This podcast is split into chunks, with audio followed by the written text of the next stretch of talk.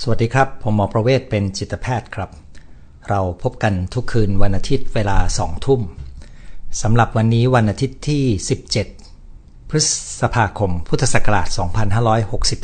2563 เรามีนัดกันในหัวข้อ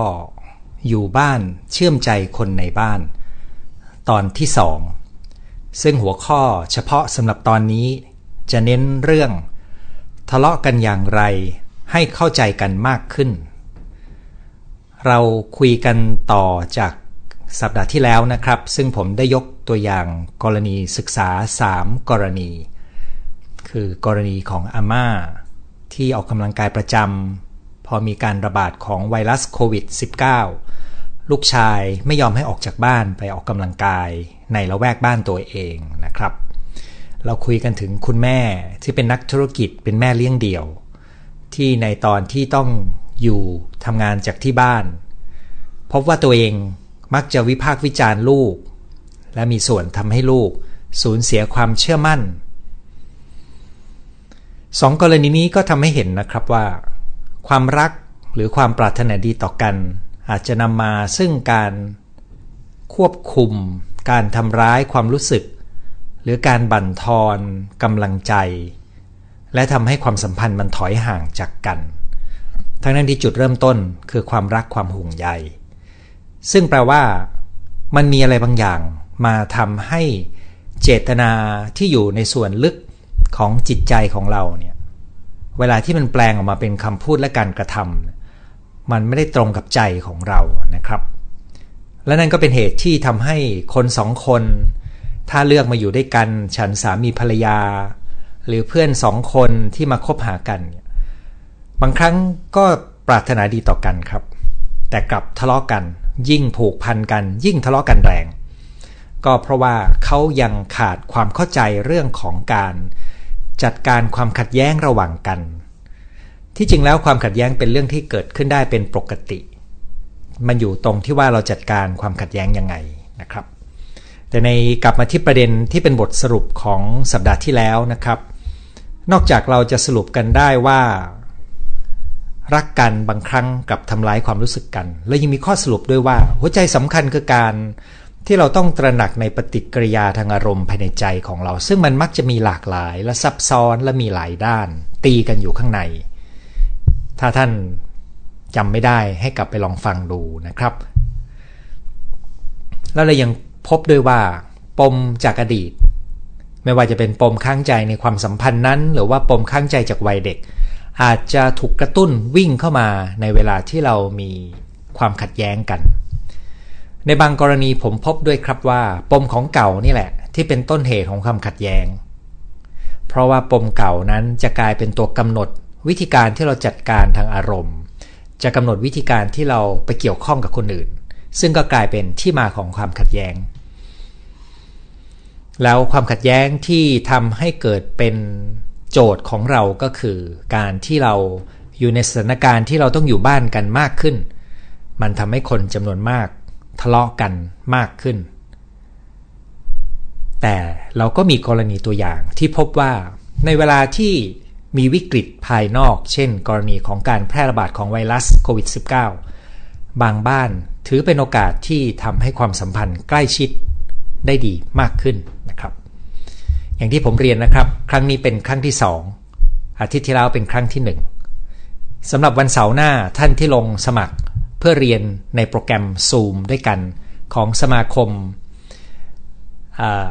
พัฒนาศักยภาพมนุษย์ และจิตบำบัดแนวซาเทีย อย่าลืมคลิกเข้าไปพบกันตอน 10 โมงเช้านะครับ เราจะมีเวลาชั่วโมงครึ่ง เชื่อมโยง 2 อาทิตย์นี้เข้าสู่บทเรียนที่ 3 แล้วก็มีการแลกเปลี่ยนในกลุ่มย่อย มีการซักถามตรงในวงของเรานะครับ ผมกำลังคิดว่าเนื่องจากมีคนสมัครเกิน ท่านที่ไม่สามารถเข้าร่วมได้ ผมจะตัดตอนเทปบางส่วนมานำเสนอให้ในโอกาสอันควรนะครับทีนี้เรามาลองดูนะครับว่า อะไรทำให้คนทะเลาะกัน แล้วไม่สามารถเชื่อมโยงความรู้สึกกันได้นะครับ เวลาที่คนเรา เริ่มมีความเห็นที่ต่างกัน เริ่มรู้สึกไม่พอใจผิดหวังเสียใจต่อกันนะครับ ถ้าคุณคิดง่ายๆ สมัยที่คุณคบหากับแฟนของคุณครั้งแรกนะครับ หรือตอนที่คุณแต่งงานแล้วมาอยู่กินกันกับคู่สมรสของคุณเนี่ยคุณจะพบว่าคุณจะเจออีกด้านหลายด้านของคนที่เป็นแฟนเป็นเพื่อน หรือเป็นคู่สมรสของคุณ ซึ่งด้านหลายด้านนั้นเนี่ยมันมักจะปน ไว้ด้วยซึ่งความผิดหวังบางอย่างภายในใจของคุณ มันไม่สมปรารถนานะครับ มันมีปฏิกิริยาทางอารมณ์เกิดขึ้น ดังนั้นเวลาที่เราจะจัดการเหตุการณ์แบบนี้ มันจึงมีโจทย์สองด้านไปพร้อมกัน คือด้านหนึ่งเราต้องจัดการปฏิกิริยาทางอารมณ์ภายในใจตัวเรา ซึ่งเราได้คุยกันไปนะครับ ว่าเราต้องเรียนรู้ที่จะเปิดรับอารมณ์ความรู้สึก และเข้าใจในความต้องการ แล้วก็ควบคุมความรู้สึกอยากเอาชนะให้ได้นะครับ แล้วการจัดการตัวนี้แหละครับ จะนำมาซึ่งความสามารถที่เราจะจัดการภายนอก ซึ่งก็คือการจัดการความคิดเห็นที่ต่างกัน แล้วก็ไม่พยายามควบคุมกัน แล้วมีความสามารถที่จะคุยจนหาทางออกร่วมกันคำว่าทางออกนี้เนี่ยทางออกที่ดีคือมันต้องตอบความต้องการของทั้งสองฝ่ายอย่างลงตัวนะครับ ซึ่งนี่ก็เป็นเหตุที่ผมตั้งหัวข้อว่า ทะเลาะกันยังไงให้เข้าใจกันมากขึ้น ก็เพราะว่า เมื่อไหร่ก็ตามที่เรามีความแตกต่างกัน ในความคิดเห็นในความคาดหวัง ในความต้องการในสิ่งต่างๆ ในแต่ละขณะ เช่น จะไปกินข้าวร้านไหนจะสมัยก่อนเราก็จะไปดูหนังเรื่องอะไรนะครับ ตอนนี้ถ้าอยู่ในบ้านเราก็อาจจะจะดูจะทำกิจกรรมร่วมกันอะไร จะเลี้ยงลูกอย่างไร จะพาลูกไปไหนเนี่ยเรื่องเล็ก ๆ เหล่านี้ล้วนแล้วแต่เป็นเหตุที่ทำให้ทะเลาะกกันได้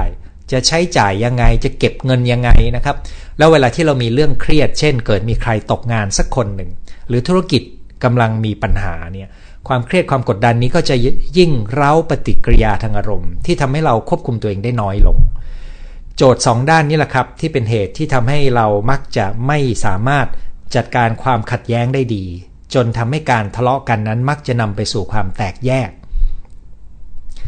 แต่ถ้าเราเรียนรู้การจัดการสองอย่าง คือจัดการปฏิกิริยาภายในใจของเรา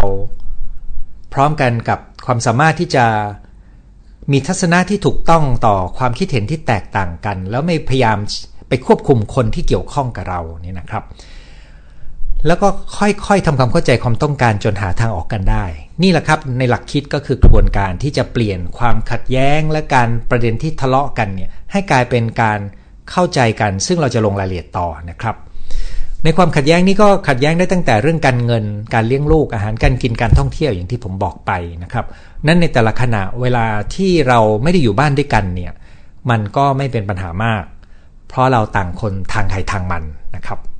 แต่ว่าเมื่อไหร่ก็ตามที่เรามาอยู่ด้วยกันเนี่ยมันจะมีโอกาสมีปฏิสัมพันธ์ มีการโต้ตอบพูดจากันมากขึ้นเนี่ยนั่นก็เป็นเหตุที่ทำให้ความขัดแย้งหรือความแตกต่างเนี่ยถูกขับเน้นขึ้นมา แล้วถ้าเราจัดการ ตัวเราไม่เป็นจัดการพื้นที่ระหว่างกันไม่เป็น จึงเป็นเหตุที่ช่วงนี้คนอยู่ด้วยกันแล้วยิ่งห่างเหินกันนะครับคราวนี้การที่ผมเปิดประเด็นว่า คนสองคนอยู่ด้วยกันยังไงมันก็ต้องคิดต่างต้องคาดหวังต่างเนี่ย ผมเชื่อว่าทุกคนรู้กันอยู่ เพราะมันไม่มีใครที่จะคิดแล้วก็รู้สึกแล้วก็ต้องการเหมือนเหมือนกันนะครับเพราะฉะนั้นความขัดแย้งเป็นเรื่องที่ต้องเกิดขึ้น แต่อยู่ที่ว่าเราจะจัดการความขัดแย้งที่เกิดขึ้นยังไง เพราะจริง ๆ แล้วเนี่ยความขัดแย้งหรือความเห็นต่างเนี่ยโดยตัวมันเองคือโอกาสที่จะทำให้เกิดความเข้าใจกันมากขึ้น ถ้าเราเข้าใจกระบวนการในการคลี่คลาย จัดการอารมณ์ของตัวเอง แล้วก็คลี่คลายในการทำความเข้าใจในความคิดเห็นหรือความต้องการของคนอื่น ซึ่งถ้าเป็นในบริบทงานนะครับ เช่น คุณอยู่ในที่ทำงานแล้วคุณขัดแย้งกับหัวหน้าเพื่อนร่วมงานหรือลูกน้องเนี่ย โดยบริบทของงานมันทำให้คุณคุมอารมณ์ของตัวเองไว้ แล้วก็เปิดใจรับฟังความคิดเห็นของคู่กรณีของคุณได้ดีกว่า อีกอย่างหนึ่งคือคุณไม่ได้มีความผูกพันและประสบการณ์ความทรงจำทางอารมณ์ได้เข้มข้นเหมือนกรณีในบ้านนะครับดังนั้นความขัดแย้งในที่ทำงานเนี่ยคนจำนวนมากก็ยังคลี่คลาย ความคิดเห็นที่แตกต่างกันได้ สามารถเรียนรู้ทัศนะหรือมุมมองของคนที่คิดไม่เหมือนกับเราได้ อันนี้คือวุฒิภาวะในกรณีของที่ทำงานนะครับ แต่ในกรณีส่วนตัวนี่มันจะยากขึ้นไปอีก เพราะมันมีเรื่องของความคาดหวังที่สูงกว่านั้น ถ้าเปรียบเทียบไปง่าย ๆ ก็คือตอนที่คุณคบหากับเพื่อนธรรมดา คุณก็จะคาดหวังระหว่างกันอย่างหนึ่งนะครับ แต่วันหนึ่งคุณตัดสินใจคบกันเป็นแฟน คุณก็จะเริ่มเห็นว่าความคาดหวังนั้นจะเข้มข้นมากขึ้น และจะเปลี่ยนแปลงไปจากเดิมแล้ววันหนึ่งถ้าคุณแต่งงานอยู่กินกัน คุณก็จะพบว่าความคาดหวังก็จะเปลี่ยนไปอีกนะครับ ซึ่งตรงนี้แหละครับก็คือสิ่งที่คนเรามักจะเรียกว่าคาดการไม่ได้ล่วงหน้า แล้วก็ไม่เคยมีโอกาสสังเกตตัวเองและปฏิสัมพันธ์ บางคนก็คิดว่า ทนทนไปเดี๋ยวก็จะชินแล้วก็จะเข้าใจกันนะครับ แต่จริงๆแล้ว โจทย์ข้อนี้มันต้องเรียนรู้วิธีจัดการตั้งแต่ตอนที่ความขัดแย้งยังไม่รุนแรงครับ เพราะว่าเมื่อความขัดแย้งยังไม่รุนแรง ประสบการณ์ทางอารมณ์ที่เป็นลบต่อกันมันยังไม่มาก การจะฟังการจะจัดการความเข้าใจกันเนี่ยจะง่ายกว่าครับ แต่เมื่อไหร่ก็ตามที่มีความผิดหวัง เจ็บปวดเสียใจ ขุนเคือง โกรธแค้น ซ้ำๆซ้ำๆนะครับ เมื่อนั้นความทรงจำที่เป็นตัวกำหนดปฏิกิริยาทางอารมณ์จะเข้มข้นมาก มีตัวกระตุ้นเพียงนิดเดียวแค่คู่ของเราเปิดปากพูดนิดเดียว อารมณ์ของเราก็พุ่งขึ้นมาโดยที่เราควบคุมไม่ได้แล้วนะครับ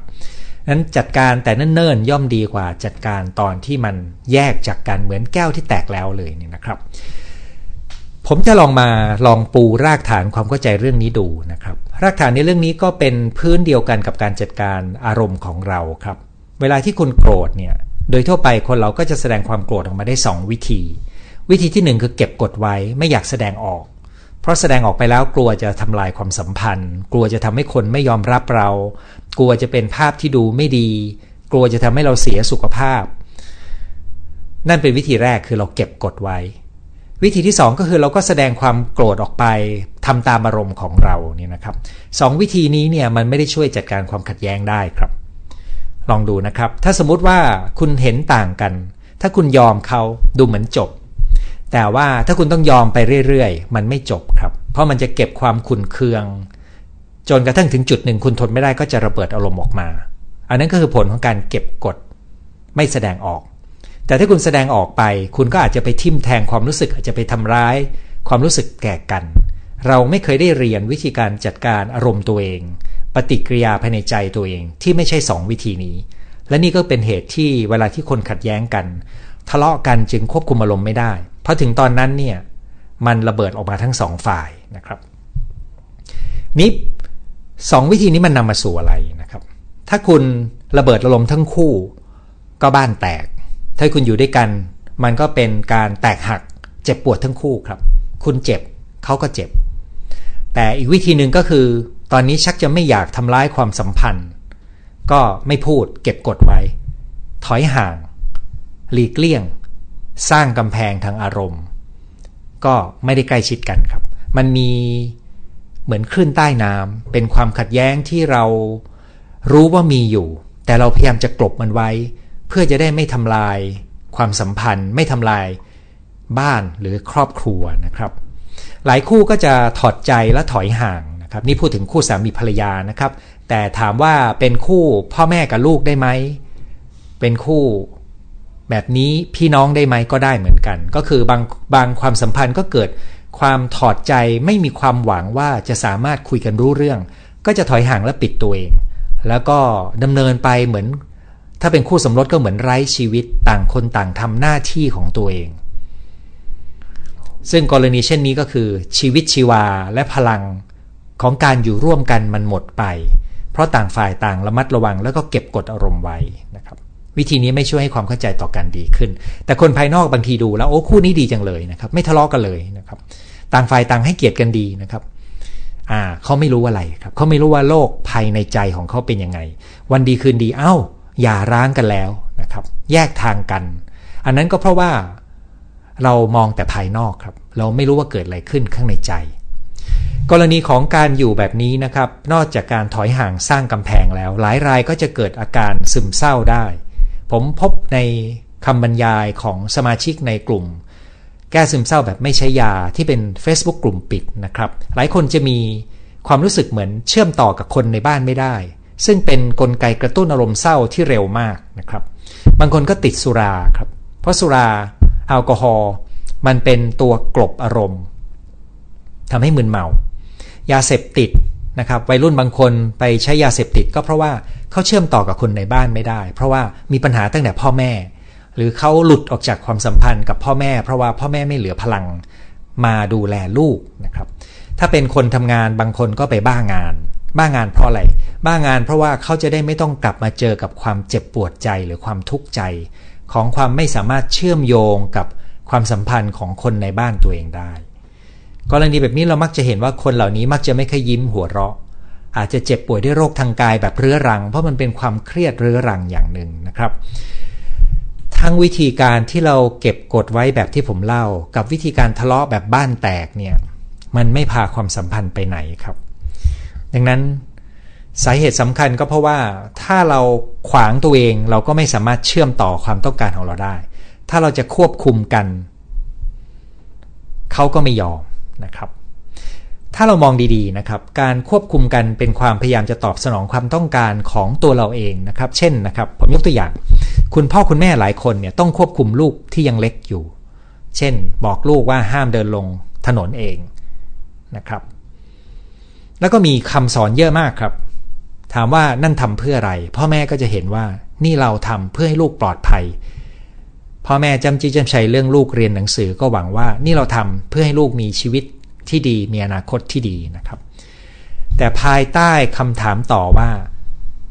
แล้วมันตอบอะไรในความต้องการของพ่อแม่ พ่อแม่ส่วนใหญ่คิดไม่ถึงในกรณีนี้นะครับ แต่ผมพบว่าทันทีที่เขาเข้าถึงกรณีนี้เนี่ยเขาจะมองเห็นการจัดการปัญหาของลูกได้ง่ายขึ้น ยกตัวอย่างนะครับ ถ้าเราถามต่อว่าถ้าลูกสนใจการเรียนได้ดี แล้วมีการสอบเข้าสู่ ชั้นต่อไปเข้าสู่โรงเรียนที่เขาต้องการเข้าสู่คณะในมหาวิทยาลัยที่เล็กไว้เนี่ย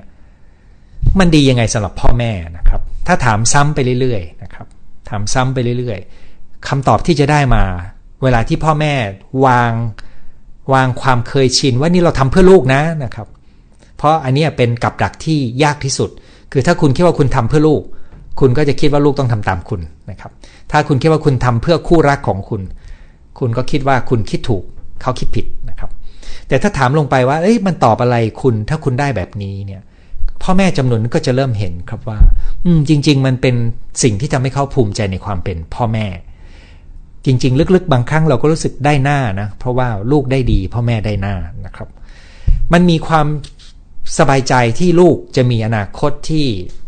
ยืนได้ด้วยตัวเอง พ่อแม่จะได้ตายตาหลับ ดังนั้นในสิ่งที่เรามักจะเข้าใจว่าสิ่งต่างๆ ที่เราทำไปเพื่อเพื่อประโยชน์ของคนอีกคนหนึ่งเนี่ยจริง ๆ ลึกๆแล้วเรากำลังตอบสนองความต้องการของตัวเองด้วยเสมอไม่ทางใดก็ทางหนึ่งนะครับ พูดแบบนี้ไม่ได้แปลว่าพ่อแม่เห็นแก่ตัวนะครับ แต่นี่เป็นธรรมชาติของความต้องการของมนุษย์ ที่เราอาจจะทำสิ่งดีๆ ให้คนอื่น แล้วเราเข้าใจว่านี่เราทำประโยชน์เพื่อเขา แต่จริง ๆ เราก็กำลังทำประโยชน์เพื่อตัวเราเองด้วยนะครับ แม้แต่คนทำบุญก็เถอะครับ ชาวพุทธจำนวนหนึ่งทำบุญโดยหวังว่าตัวเองจะได้ได้บุญ และจะได้ไปเกิดชาติหน้าได้ดี อันนี้คือมีความต้องการตอบสนองความต้องการของตัวเอง แต่เป็นการให้ซึ่งแน่นอนนะครับ สิ่งนี้เป็นสิ่งที่ดีในการอยู่ร่วมกันทางสังคม ในการอยู่ร่วมกันระหว่างเรากับคนอื่น แล้วเราจะทำยังไงครับ การตระหนักว่าทุกๆ ความพยายามจะควบคุมกันเนี่ยมันคือความพยายามจะตอบสนองความต้องการบางอย่างในใจเราเนี่ย มันเป็นการเปิดประตูบานใหม่ ที่ทำให้เรารู้ดีว่า เรามีความต้องการอะไร และเรากำลังพยายามไปควบคุมคนอื่น เพื่อให้เขาทำตามความต้องการของเรา ถ้าเราตระหนักตรงนี้นะครับ แล้วเราฟังต่อในอีกส่วนที่เหลือนะครับ คุณจะเห็นได้ว่า ความต้องการของคุณ คุณมีหน้าที่รับผิดชอบนะครับ ไม่ใช่ไปต้องไปควบคุมคนอื่น เพื่อให้เขามาตอบความต้องการของคุณทันทีที่คุณตัดตัวนี้ได้นะครับ โจทย์ของการจัดการความขัดแย้ง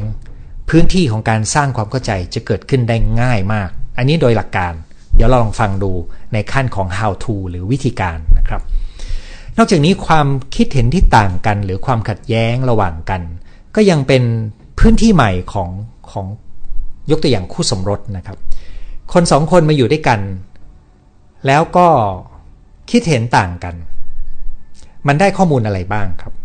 มันได้ข้อมูลถึงความเป็นไปได้ในวิธีท่องเที่ยว ถ้าฝ่ายฝ่ายหนึ่งอยากจะไปเที่ยวอีกแบบหนึ่ง มันเป็นโอกาสที่คุณจะไปเที่ยวอีกแบบหนึ่งนะครับ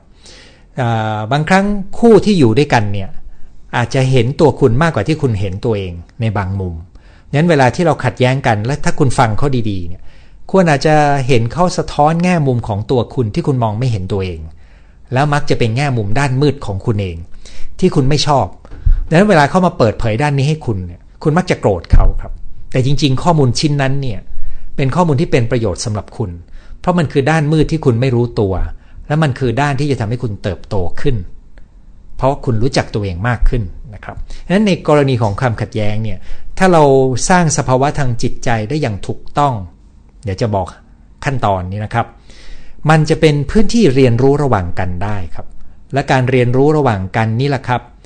คือ โอกาสในการสร้างความเข้าใจระหว่างกัน เช่นกันดังนั้นเวลาที่ขัดแย้งเนี่ยหลักคิดสำคัญนะครับ อย่าเข้าไปปะทะด้วยการระเบิดอารมณ์ อย่าถอยห่าง อย่าพยายามเอาชนะสามอย่าละแล้วให้ทำอะไรนะครับ ฟังต่อไปก่อนนะครับ แล้วเราทะเลาะกันยังไง เราขัดแย้งกันยังไงนะครับอ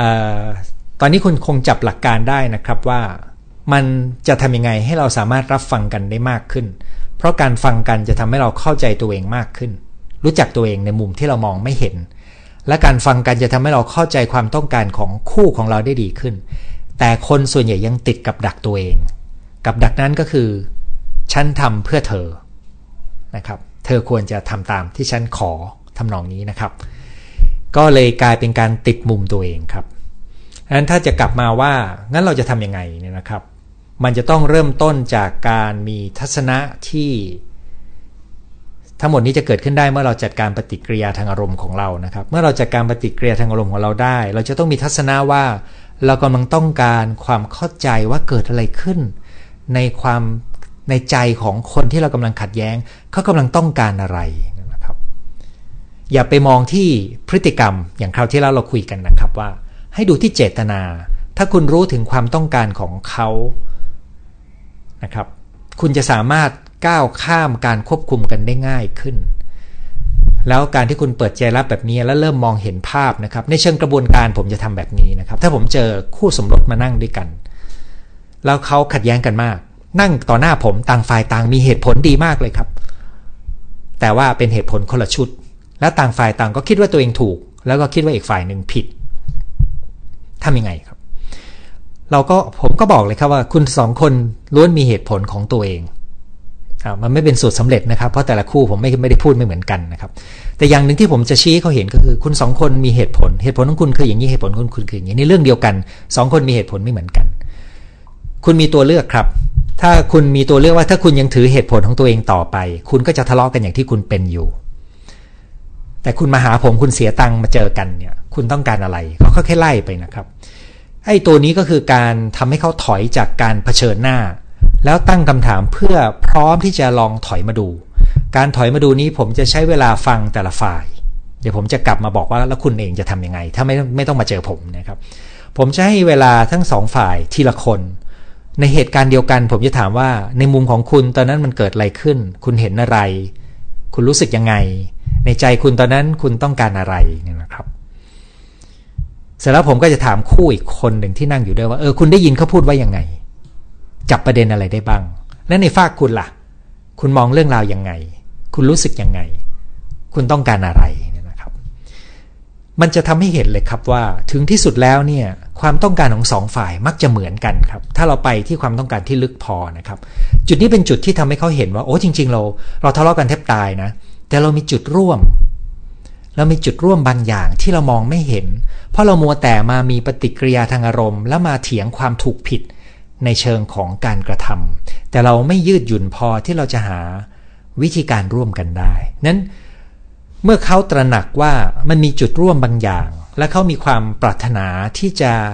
พยายามจะสารกันแต่เขาคุมอารมณ์ไม่ได้ แล้วเขายังยึดติดกับมุมของตัวเองเนี่ย ตัวนี้ก็เป็นเหตุที่กระบวนการนี้เนี่ยมันเป็นการสร้าง 3 ขั้นตอนในกระบวนการคุยที่ผมคุย ซึ่ง 3 ขั้นตอนนี้คือคำแนะนำที่ผมจะมอบให้กับคุณนะครับสขั้นตอนนี้คืออะไรนะครับ ในกระบวนการที่ผมคุยกับคนที่ขัดแย้งกันและนั่งคุยกัน ขั้นตอนที่ 1 ก็คือผมทำให้เขาเห็นภาพของปฏิสัมพันธ์ที่เกิดขึ้น เหมือนเขาถอยมานั่งดู เวทีการทะเลาะกันของตัวเอง แต่แทนที่จะเล่าจากมุมของตัวเอง เขามีโอกาสฟังจากมุมของคู่กรณี และ มีโอกาสเข้าใจไม่เพียงแต่ระดับการกระทำภายนอกและคำพูดที่แสดงออกมา แต่เข้าใจอารมณ์ความรู้สึก ซึ่งส่วนใหญ่ไม่รู้เลยนะครับ เวลาที่ผมถามถึงอารมณ์ความรู้สึก อีกฝ่ายหนึ่งจะบอกว่าเขาไม่รู้มาก่อนว่า คู่ของเขารู้สึกแบบนี้อยู่นะครับ แล้วเมื่อถามถึงความต้องการเจตนาหรือความปรารถนาเนี่ยเจ้าตัวเองยังไม่รู้เลยด้วยซ้ำครับว่าตัวเองกำลังต้องการอะไรในตอนนั้น แต่เมื่อเขาเข้าใจปุ๊บนี่นะครับ มันจะง่ายขึ้นเยอะ แล้วถ้าคู่กรณีเข้าใจด้วยนะครับ มันจะง่ายขึ้นเยอะ พูดง่าย ๆ ก็คือว่ากระบวนการทำให้เรารู้จักตัวเองลึกๆ มันจะทำให้ปฏิสัมพันธ์ระหว่างกันง่ายขึ้น นั้นขั้นตอนนี้มี 3 อย่างหนึ่งก็คือ สร้างความตระหนักในสิ่งที่เกิดขึ้น แล้วก็เห็นภาพร่วมกันบางอย่าง เราเห็นภาพในปฏิสัมพันธ์ว่าแต่ละฝ่ายทำอะไรนะครับ รู้สึกอะไร แล้วจริง ๆ ต้องการอะไร อันนี้คือเกิดความตระหนัก จากนั้นก็เริ่มมันจะนำไปสู่การยอมรับครับ เพราะเราไม่ติดอยู่ที่คำพูดและการกระทำมันเกิดการยอมรับคือเราเริ่มรู้จักตัวเองมากขึ้นว่าเออจริง ๆ เรามีความต้องการอะไรในใจเรา ตอนนั้นเรารู้สึกอะไรนะครับ เราคิดแต่ว่าเรามีความโกรธ แต่จริงๆพอสำรวจไปจริง ๆ เราไม่ได้โกรธอย่างเดียว เราเสียใจ เรากังวลด้วยว่าเขาจะยังรักเราอยู่ไหมนะครับ เรารู้สึกเจ็บปวดที่เขาทำอย่างนั้นกับเรา แต่ความต้องการลึกๆของเราคือเราอยากจะให้เรากับเขาคุยกันรู้เรื่อง ครับ มันเกิดการยอมรับบางอย่าง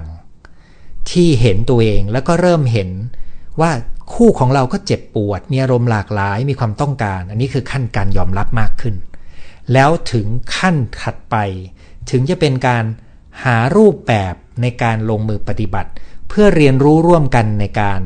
มีความยืดหยุ่นที่จะมีทางออก ที่จะตอบความต้องการของทั้งสองฝ่าย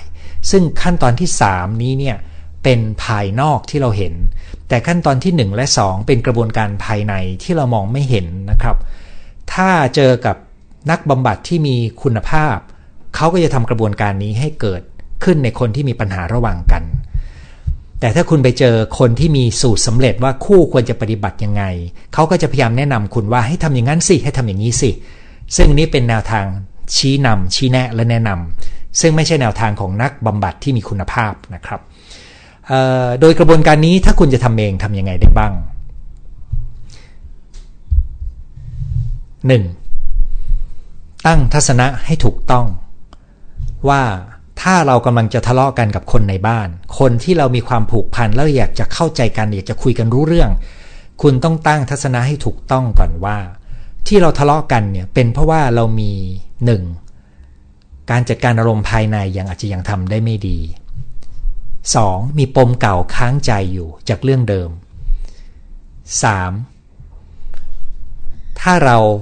จะทะเลาะกันแล้วเรียนรู้อย่างถูกต้องมันเป็นโอกาสที่เราจะเข้าใจกันมากขึ้น การมองว่ามันเป็นโอกาสที่จะเข้าใจกันมากขึ้น เป็นทัศนะที่ถูกต้องและสำคัญมาก เพราะมันจะทำให้ใจของคุณเปิดรับ ความคิดเห็นความรู้สึก และก็ความต้องการของคู่กรณี นะครับอันนี้คือประเด็นที่หนึ่งที่สำคัญมาก ทัศนะที่ถูกต้อง 2 ก็คือเวลาคุยเนี่ยให้เน้นแต่เรื่องนั้นเรื่องเดียว เน้นเรื่องปัจจุบัน ทีละเรื่อง อย่าขุดเรื่องเก่ามาปนกันนะครับเพราะทันทีที่ขุดหลายเรื่องเนี่ยมันจะปนกันแล้วเมาหมัดคราวนี้แหละครับ อารมณ์เริ่มขึ้น คุมอารมณ์ไม่ได้คราวนี้ก็ยิ่งสาดสาดอารมณ์ใส่กันนั้นคุยทีละเรื่อง แล้วก็คุยให้เป็นรูปธรรมเลยนะครับ สื่อสารให้ชัดเจน พูดจาให้เข้าใจกัน ให้แยกแยะระหว่างสิ่งที่เกิดขึ้นกับความเข้าใจของเรา ซึ่งนี่เป็นโจทย์ที่ผมเจอบ่อยมาก สิ่งที่เกิดขึ้นนี้เนี่ยเรื่องเรื่องเดียวกันนะครับ คนที่อยู่ในเหตุการณ์มักจะจำไม่เหมือนกัน เพราะเขามองจากมุมของตัวเอง ซึ่งเวลาคนเรามองจากมุมของตัวเอง มันจะมีความอยากไม่อยากความชอบไม่ชอบอยู่ในนั้น และทันทีที่เขามีปฏิกิริยาทางอารมณ์เกิดขึ้น ปฏิกิริยาทางอารมณ์นั้นก็จะปก คลุมทำให้เขามองไม่เห็นสิ่งที่เกิดขึ้น นั้นกระบวนการทำให้เอาภาพมาปฏิติดประต่อกันว่าฉันเห็นเรื่องที่เกิดขึ้นจากมุมของฉันยังไง เธอเห็นอะไรแล้วลองมาดูว่าจริง ๆ ความเป็นจริงที่เกิดขึ้นคืออะไร เพราะสิ่งที่คนส่วนใหญ่คิดว่าเป็นเรื่องที่เกิดขึ้น จริง ๆ เป็นสิ่งที่เขาจดจำจากการมองจากมุมของเขา ถ้าเราแยกได้ระหว่างนี่คือสิ่งที่ฉันเห็น นี่คือสิ่งที่เธอเห็น เรื่องเดียวกันเห็นไม่เหมือนกัน เอามากลางก่อน นะครับทำให้เป็นรูปธรรมนะครับอย่าพูดกำกวม เช่น สมมติแฟนกลับบ้านดึก คุณบอกว่าคุณไม่รับผิดชอบเลย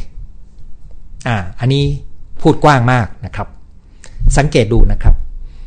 ถ้าบอกว่าคุณกลับบ้าน ช้าไปชั่วโมงหนึ่งกับที่เรานัดกัน อันนี้เป็นรูปธรรม แต่ถ้าบอกว่า เธอมันไม่รับผิดชอบ อันนี้มันคลุมเครือมาก เวลาที่จะพูดเพื่อเคลียร์ความไม่เข้าใจ ให้พูดสิ่งที่เป็นรูปธรรม เพื่อจะได้รู้ว่ามันคือเรื่องไหนนะครับ เวลาที่เราพูดประธรรมรูปธรรมแบบเนี้ยมันถึงจะทำให้เราสามารถสำรวจปฏิกิริยาทางอารมณ์ความรู้สึกแล้วก็ความต้องการได้ดีขึ้นนะครับ จากนั้นนะครับกฎข้อต่อไปก็คือ เมื่อคุณพร้อม คุณแบ่งปันมุมมองแล้วเนี่ยระหว่างที่คุยต้องหลีกเลี่ยงการทำร้ายความรู้สึกกันนะครับพูดง่ายๆอย่าทิ่มแทงกัน คนที่อยู่ด้วยกันนี่นะครับ จะมีความสามารถมากเลยครับ ที่จะรู้จุดอ่อนของคู่ของเรา พ่อแม่รู้วิธีจี้ใจดำลูกนะครับ สามีภรรยารู้วิธีการจี้ใจดำของคู่ของตัวเองเก่งมากครับ พูดไปปึ้งเดียวเนี่ยเจ็บปวดเลยครับนั้นต้องระวังอย่าทำร้ายความรู้สึกกัน เพราะว่าเวลาที่เราทำร้ายความรู้สึกกันเนี่ยมันจะเจ็บและจะจำได้แม่นกว่าความสุข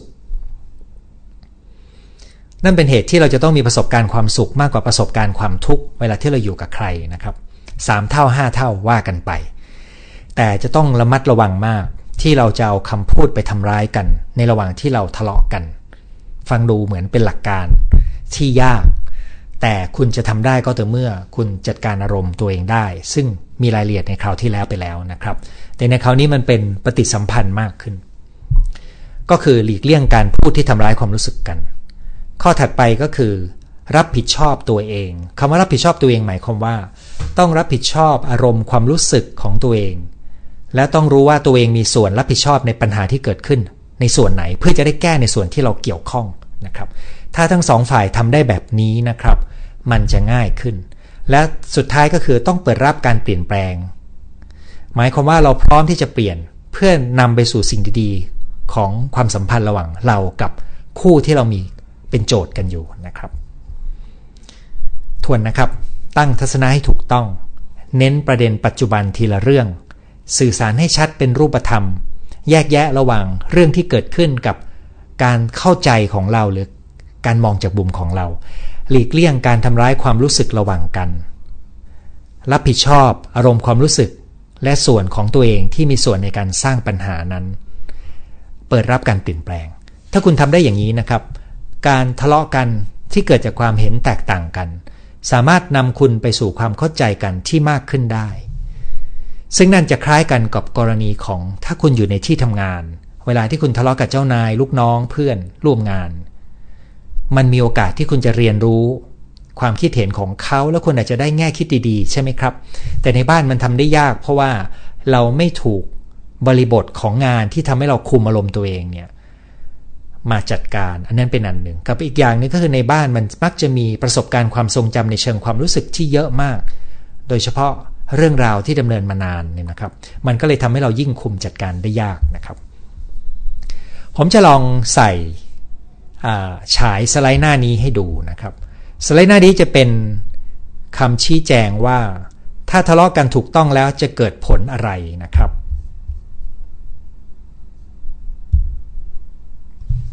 ถ้าทะเลาะกันถูกต้องนะครับ